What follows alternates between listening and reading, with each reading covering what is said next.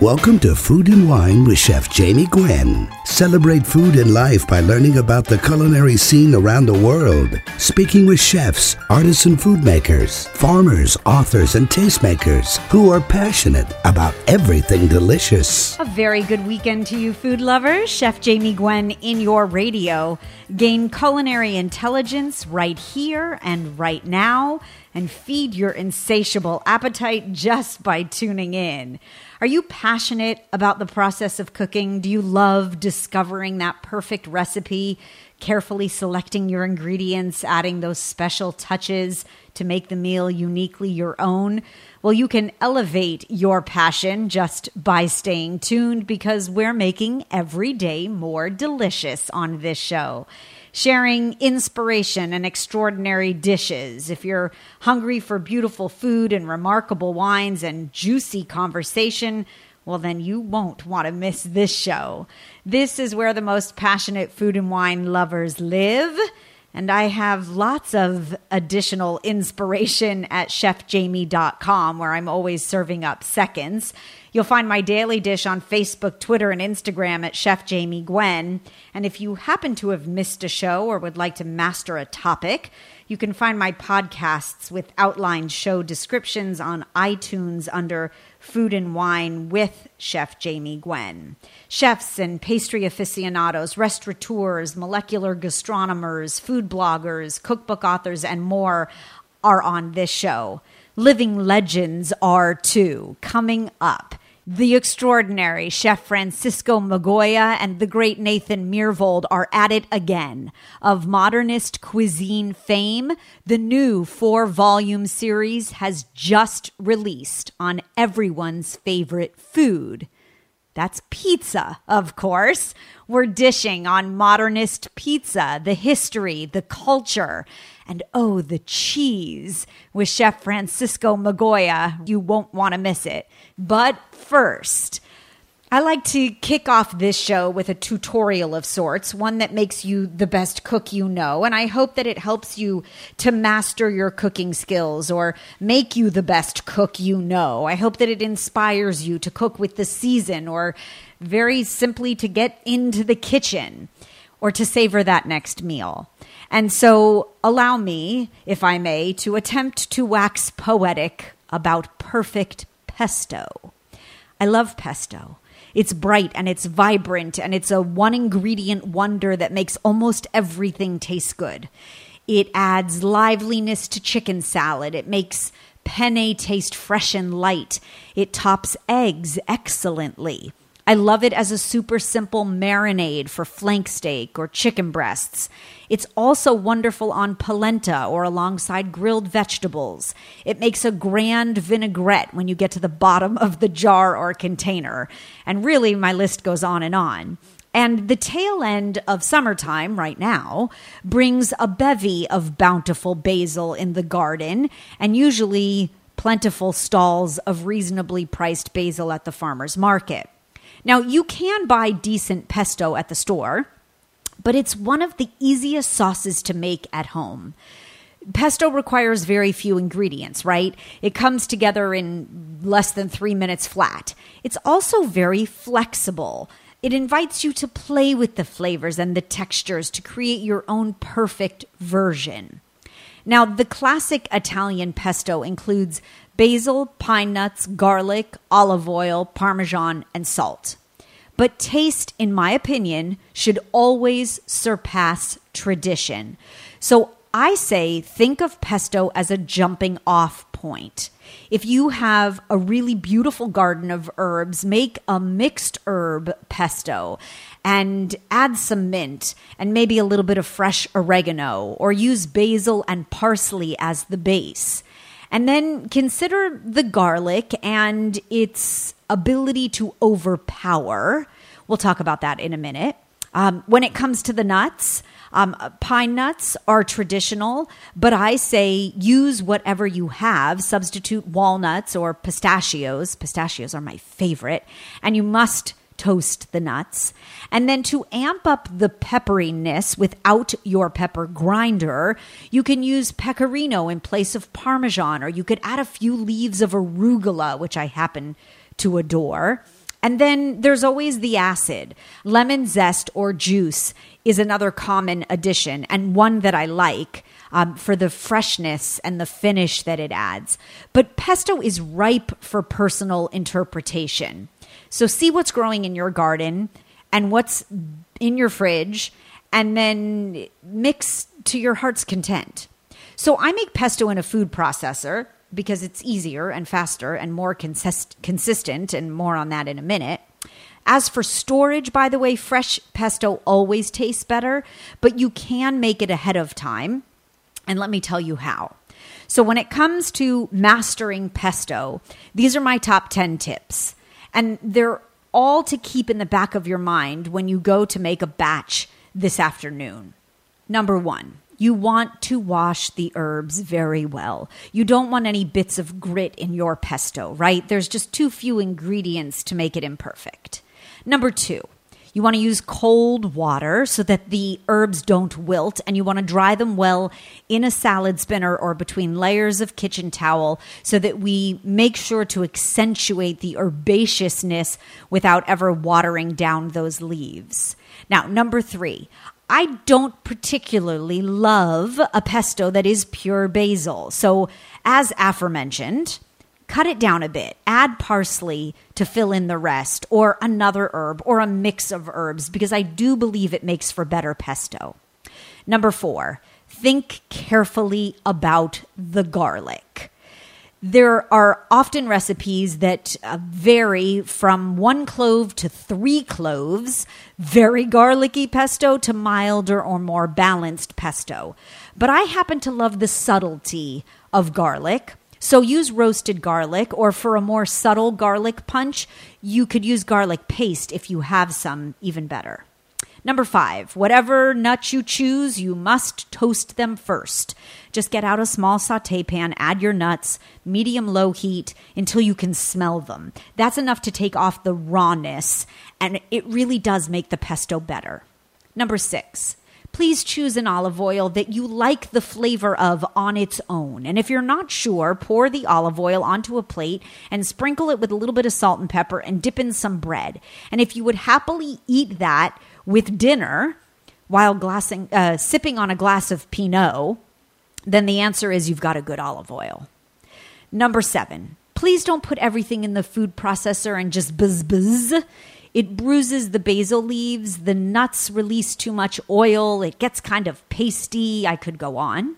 Instead, I suggest that you combine the herbs, the nuts, and the garlic and pulse pulse, no cheese, by the way, then you season salt, pepper, and drizzle in the olive oil. Pesto is supposed to be a bit chunky, by the way, not super smooth. Let it be that way. Then stir in the Parmesan, and you will have the most beautiful texture.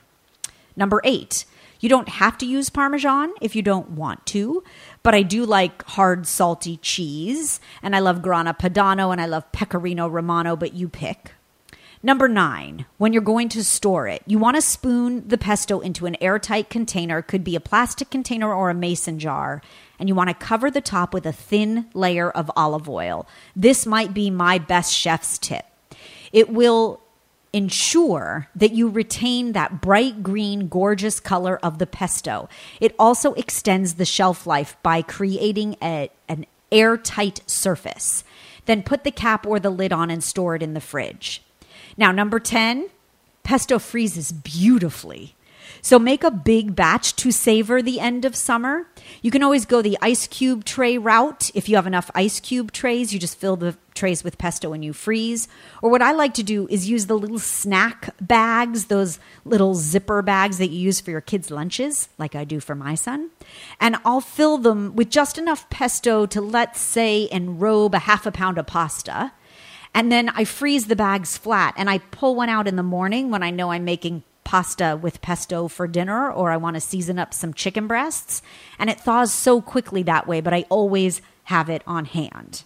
Okay, now you are a pesto master. Do you feel like it?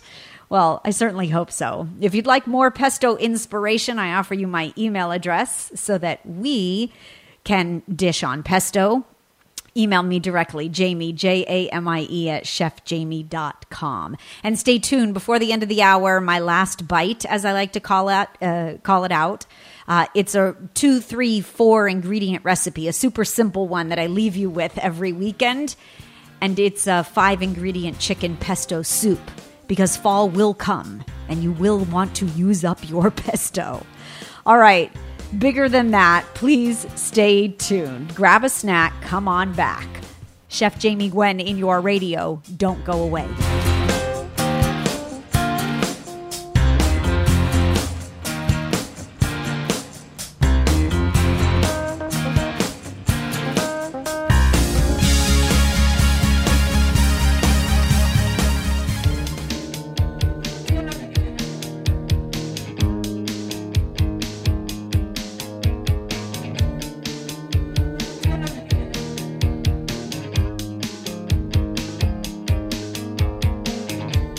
This is your culinary playground. Welcome back, Chef Jamie Gwen in your radio. Food is life. Create and savor yours.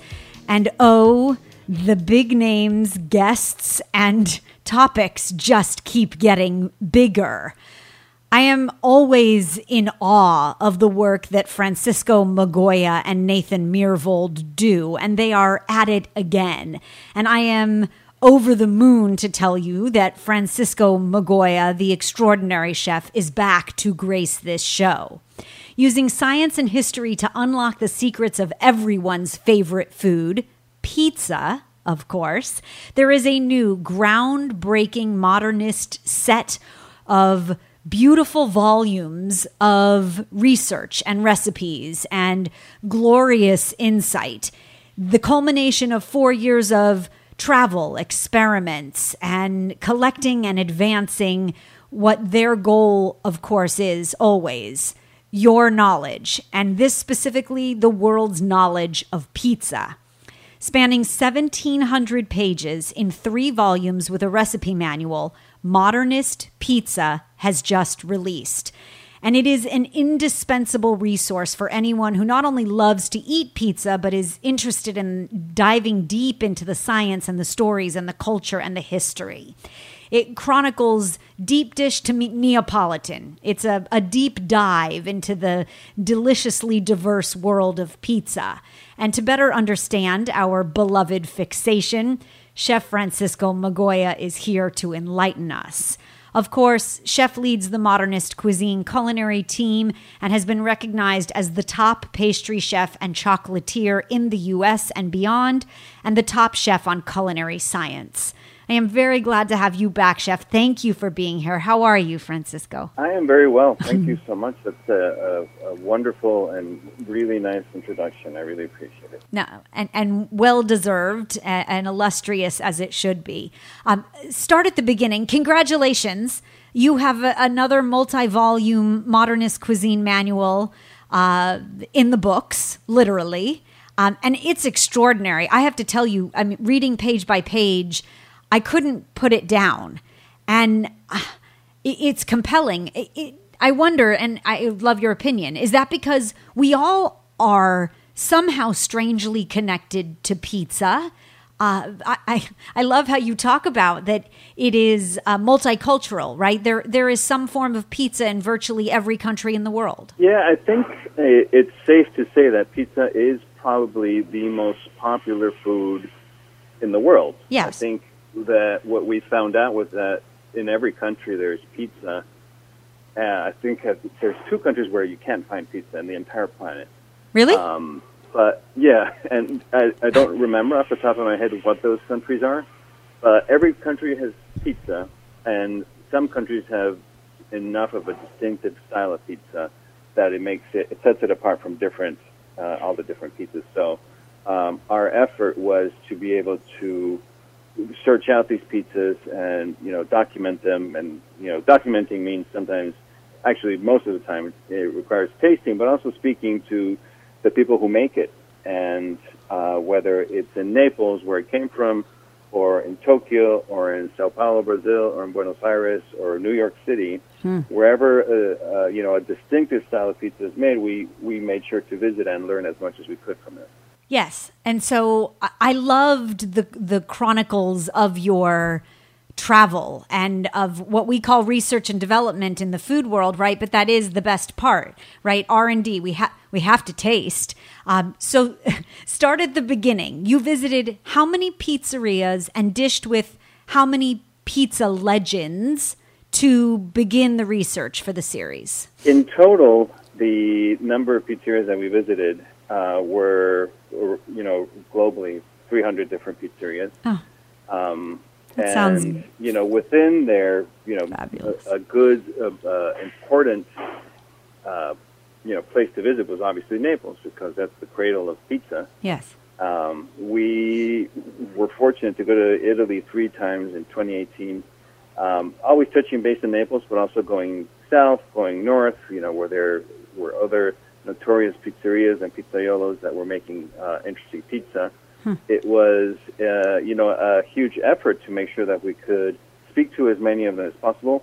And you know, it was very uh, pleasant to see that a lot of people did want to talk to us about how they make their pizza, share the information that they know. I mean, there were some places that were pretty secretive about you know how they you know their process and so forth, but obviously we respect that.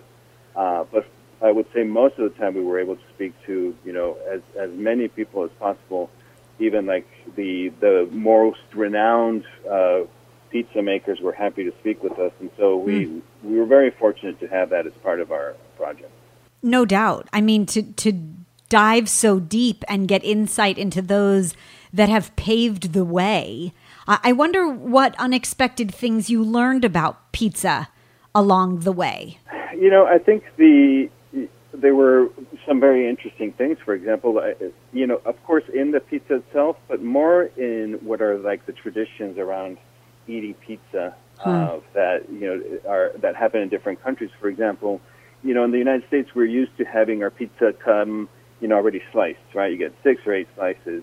Where in Naples, that's out of the question. Your pizza arrives whole, and you cut it yourself Right. um, mostly because the implication is that it's the pizza's just for you. But even when you get a pizza just for yourself here in the United States, it's already somebody slices it for you. So it's those little traditions that that were interesting to learn about. In Sao Paulo, it's a actually a pretty upscale affair. It's it's something that you go to have for dinner only. Like people don't have pizza for lunch. Uh, people will not eat pizza with their hands. It's always a fork and a knife. Um, and it's like the waiter serves you your slice. You know, your pizza's on your table, but they, you know, very, uh, you know, service focused. They will they will plate your pizza slice for you, um, and it's extremely popular. I mean, it's so popular in Sao Paulo. that There's 2,000 pizzerias in the city alone. So Wow. uh, those traditions were what was very important, but also to see what happened with pizza after it left Naples and how, you know, it it what happened is people adapted it to what they had, what types of ovens they had, what type of ingredients they had. Naples was very poor, you know, and, and part of the reason why people left Naples was to find a better life, amongst other reasons. And so when they found themselves in countries that there was an abundance of, you know, ingredients, uh, so the pizzas got bigger, they got thicker, they got more cheese on them, you know, and so it is sociologically and anthropologically, um, it's very interesting to see the progression of pizza and how people have adapted to, it to their realities. Yeah, very fascinating, actually. And I wonder if it's because there are so many variations, so many styles, so many uh, different personal preferences when it comes to pizza. I think making pizza for novices and connoisseurs can be very daunting. Yeah, I, I guess people are afraid to mess up, and and the fear. What we've learned is that the biggest fear is is getting the pizza into the oven, uh, and how how hard it is to get it, you know, cleanly off the peel, without making a mess, and it not like making a mess in your oven. Chef Francisco Migoya of Modernist Cuisine and the new Modernist Pizza is here. And there's more scintillating conversation in your radio right after this.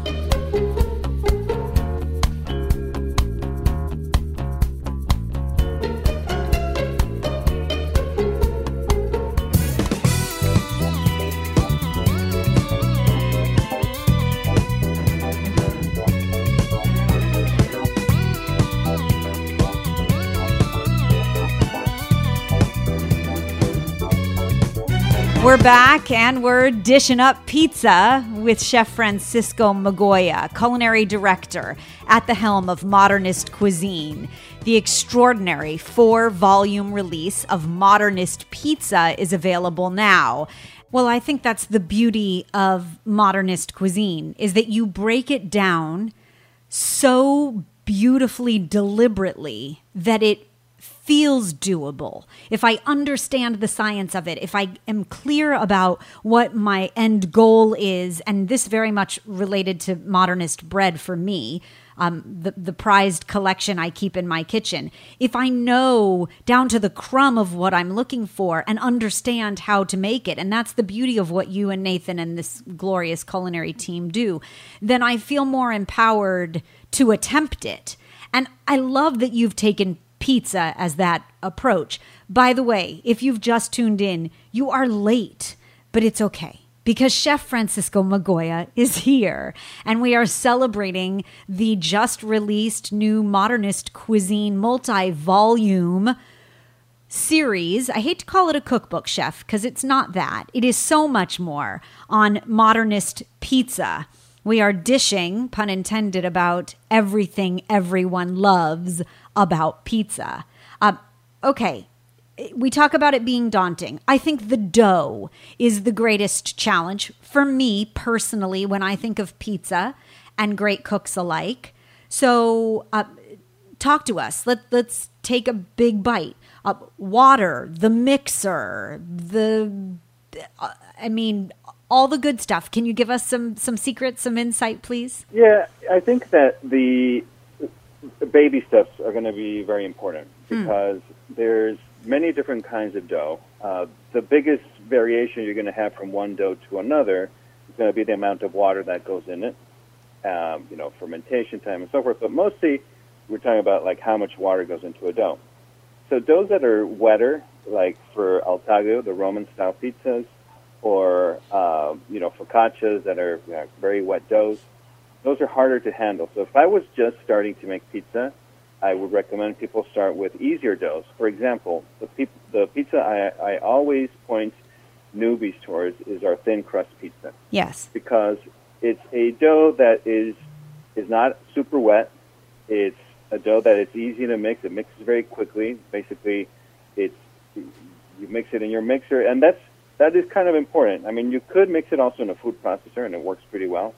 Um, but mixing by hand is where some people might find that more challenging, and we don't recommend mixing by hand, especially if you're new at it. Uh, mostly because it can it can be you know you can make a mess really quickly, but it's it takes a long time, and you mm-hmm. might lose patience and not mix your dough right.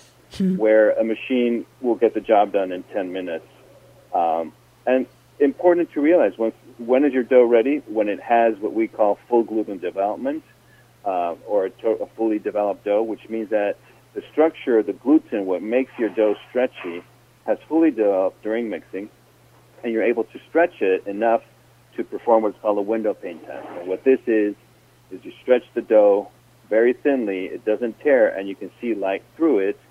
Uh, that's how you can tell that your gluten has fully developed. So once you have a dough that has that strength, it's typically going to be a very good pizza dough.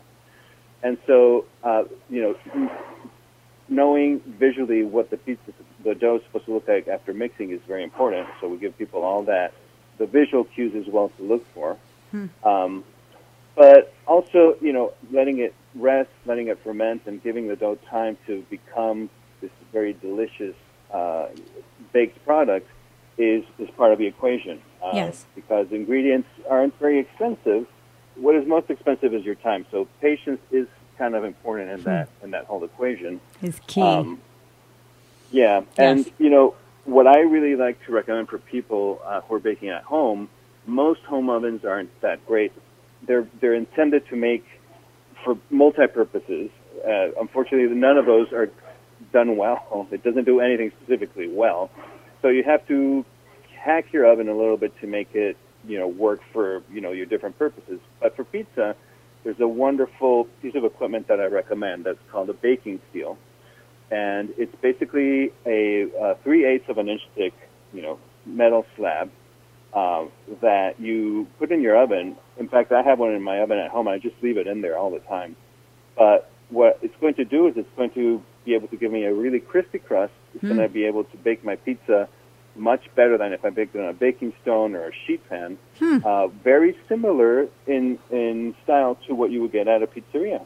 Um, and in your home oven, it's it's important to have that sort of like heat going right into your pizza dough. Yes. Whereas if you don't have a uh, that baking steel, you're going to have maybe a flabby dough with a soft bottom crust. And so baking steel is really a good investment to make for Fabulous. making good pizza at home. Okay, so the steel is the new uh, pizza stone. And Yeah. yes, and when you talk about dough, um, I was delighted to see a recipe shared on the internet. There, there are so many different styles. One of which is uh, for those who are impatient like me um, and who don't want to wait. And I, I would love if you would just speak to the ingredients that go into a pizza dough vary um, quite often based on your hundreds of recipes. This one is water, dry yeast, high gluten bread flour, and malt powder. The science behind malt powder, please. So malt powder is going to give us a little bit more browning. What we're doing is we're giving Color. the the dough a little bit more sugars to caramelize during the baking process. or we're going to get what the French would call bien cuit, or Oui. well done in the in in English, I suppose. Yes. uh, the best translation. So it gives us that deeper, like mahogany brown crust. Uh, it also gives us a little bit more crispiness in the dough. So um, it's little ingredients like that that help with you know making a good pizza. Adding a little bit of oil too, and I mean like really uh, like a small amount of oil really helps doughs, especially in home oven situations. Um, it, it, it gives you the impression of it being a little bit moister, but also a, a little bit more crispiness. It makes it so that slices reheat a lot better. Doughs that are made without oil don't reheat very well. So if you have any leftover pizza, it doesn't. It, it's not as good. Uh, but of course salt. I mean, salt is going to be a very important component. So we always recommend that you use fine table salt or kosher salt. You know, small crystal salt so that it can disperse and dissolve easily in your dough.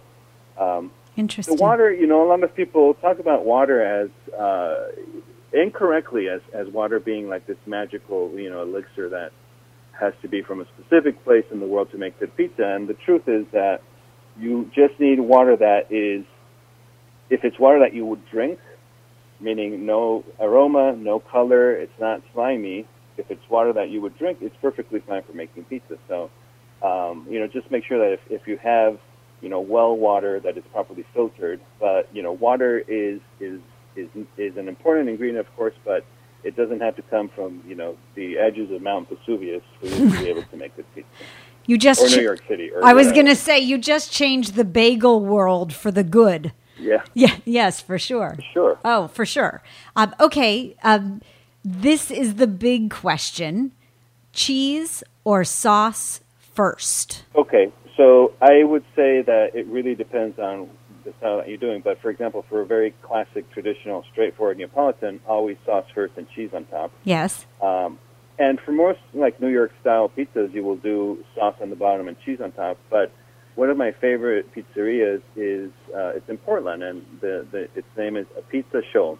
This is another exceptional body of work. Congratulations and kudos to you. I am ever in awe of your dedication to the culinary field, to your years of research that go into volumes of intelligence and insight and passion. And I will embrace modernist pizza as I have your other beautiful volumes. So uh, kudos to you and to Nathan for uh, ever teaching us. Thank you. Um, truly a, a deeper love of food. Thank you. Thank you. Modernist Pizza places the latest scientific research, state of the art applications, uh, and recipes into the hands of everyone searching for answers about beloved pizza. It is 35 pounds in four volumes. It is the largest, most comprehensive book ever written about our love for pizza, and it will change the way you think and cook from the ground up. At the helm, Chef Francisco Migoya, with more brilliant things to come from modernist cuisine. You can learn more the modernist pizza series is available now uh, for order on Amazon or go to modernistcuisine.com. And please follow Francisco for glorious culinary insight at F. Migoya. F is in Francisco, M I G O Y A. Uh, thank you for gracing this show once again, Chef. It is my, my pleasure and my honor to have you here sharing your passion. Chef, thank you very much. Thank you. A pleasure as Thank always. you, thank, you. Can't wait to have you back. Chef Jamie Gwen in your radio. We'll be right back.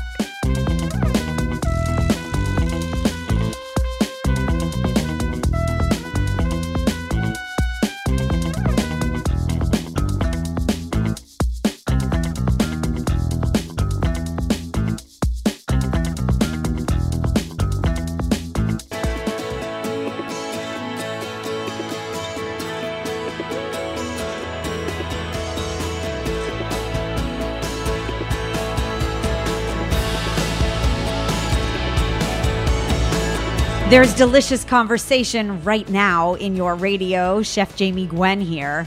Danielle Oron, the founder of the much beloved blog I Will Not Eat Oysters and the now famous recipe that took the internet by storm, her salted tahini chocolate chip cookies, has a new cookbook out. And I can't wait to sink my teeth into it, literally. And I am delighted that Danielle Oron is here to dish. I'm glad to have you. Hi, Danielle. Hey, how you doing? I'm doing great. Thank you. Congratulations. The book is truly luscious. I mean, I, I wanted to lick every page and dish after dish. I mean, I can't wait to cook from it. You were a restaurant chef and a bakery owner. Now you cook at home. You test recipes for mega food sites. You have a very successful blog. And I find it fascinating that you're all about keeping the meals interesting, but you are not about fuss. No, not at all. No. I, mean, I used to make my own aioli. I used to make huge birthday cakes, but you know, after starting a family, I've realized that there's a lot more important things in life, Yes. and simplifying my food life feels a lot better to me now than it did a few years back. Which I love because I think you've kept that level of not professionalism per se, but the elevation of great food at home. And you're making it eh, super simple. I mean, it's easy. Um, let's cook because, as I said, reading your book made me hungry. Let's start with breakfast. You definitely elevate scrambled eggs. Yes, and I mean, everyone makes scrambled eggs. It's like that easy go-to thing in the morning. It's protein filled, but it could just get so boring. Like, how much scrambled eggs with toast can you have? True. So I found that adding just a little bit of um, spice and a little bit of different, maybe like fresh tomatoes, and tossing it together just gives the scrambled eggs a whole new life that, you know, elevates them. And you really don't need to buy anything extra. I open up my fridge, I find my onions, there's some cherry tomatoes, chop those up, make the scrambled eggs. While that butter and oil is kind of melting in the pan, you add the spices to bloom them. Yes. And then you just make like a little saute of vegetables, add the eggs, and it's done. And it's delicious and fast and easy. And it, you know, wakes you up. You are all about your spice cabinet, and we know that you know you have a passion for tahini, but we'll get to that. You're all about turmeric and th- those really bold, I would say, uh, big flavors, and a little goes a long way there. But there is a, a, a wake up factor to them. What else do you do you go to? What do you reach for? Believe it or not, I reach for curry powder a lot, which is something I learned from my dad. Um, it's just that mixture of spices that it's a little spicy, a little warm, a little just a little bit of everything that wakes it up. So curry, turmeric, paprika, cumin, those are definitely all my go-tos. Yeah, I I love all that big, bold flavor. Um, okay, I'm moving on from breakfast. I alluded to your mac and cheese. It has two ingredients. And like you, I am a Boursin fan. It's a genius ingredient. It's so many different things, and I have loved it since being a child. Um, I've loved the herb one, and my personal favorite is the one I use in this mac and cheese is the pepper Boursin. I think it's just so bold and delicious and creamy that it just it really does lend itself to a mac and cheese that's almost like a cacio e pepe, but um, just it's it's my favorite. Boursin is hands down the best cheese out there, and you can hate me for it or not, but No, that's no. the way I feel. No, there's there's no hate here. All love because I will tell you, you can keep boursin, the one ingredient wonder, in your fridge and make a multitude of things that to me impress. So the pepper boursin is your thing. The herb and garlic is mine, and I make a two ingredient cream spinach using frozen chopped spinach, squeezed very very dry, and that garlic herb boursin. And you could spread it on toast and top it with anything. And it is genius. It has that bold flavor like you talk about. And texturally it's the mouthfeel that there's no duplicate for. And it's great cold with crackers, and it melts so, so beautifully. beautifully you simply boil cavatappi which i love cavatappi it seems to really take sauce well and you mix in the pepper boursin and dinner's ready Yes, and all you have to do is just keep some of that pasta water, like Right. you would with any pasta, and just keep going, mixing and tossing the pasta, adding a little bit more of the water at a time until you get that really creamy, rich sauce. So there, it really is a two-ingredient dish, and my favorite, and I've made it over and over and over again. I think it's brilliant. This is Food You Love But Different, the title of Danielle Oron's elevated everyday recipes. It is luscious. So please check it out. Available for order right now on Amazon and in fine bookstores everywhere. You can learn more and follow and be inspired on Danielle's blog at I Will Not Eat Oysters and on her social media tag at that same name. The salted tahini chocolate chip cookie that you must make is also on the blog as well. Danielle, a pleasure. Please come back soon. I'd love to have you. Will do. And so that brings us to the end of an hour. Oh, such a good hour of delicious conversation, fabulous food, gastronomic inspiration, and legends. And I certainly hope that you heard music to your ears, I should say. Uh, I will leave you with my last bite, my last ounce or tidbit of culinary inspiration, food loving banter for this weekend. But I'll thank you first for listening. I hope you'll tune in every weekend uh, as I celebrate food in your radio. Here is my last bite, the recipe that I post on Facebook, Twitter, and Instagram at Chef Jamie Gwen with uh, the measurements, ingredients, and everything you need to make five ingredient chicken pesto soup for this week. It's actually five simple ingredients. If you have chicken thighs, preferably bone in chicken, in your fridge or freezer, and some chicken broth or stock, and maybe some spinach leaves or arugula, and half a cup of that pesto you made from the garden that you swirl in at the end for that cheesy, herby, vibrant green punch. This is a beautiful, hearty soup once the fall comes, and I know you're going to love it. I'm posting my five ingredient chicken pesto soup once again on Facebook, Twitter, and Instagram at Chef Jamie Gwen, where I hope you'll become a friend and a fan. And I will meet you here next weekend when I do guarantee there is lots more to sink your teeth into in your radio. I'm Chef Jamie Gwen signing off, and I hope you continue to eat well.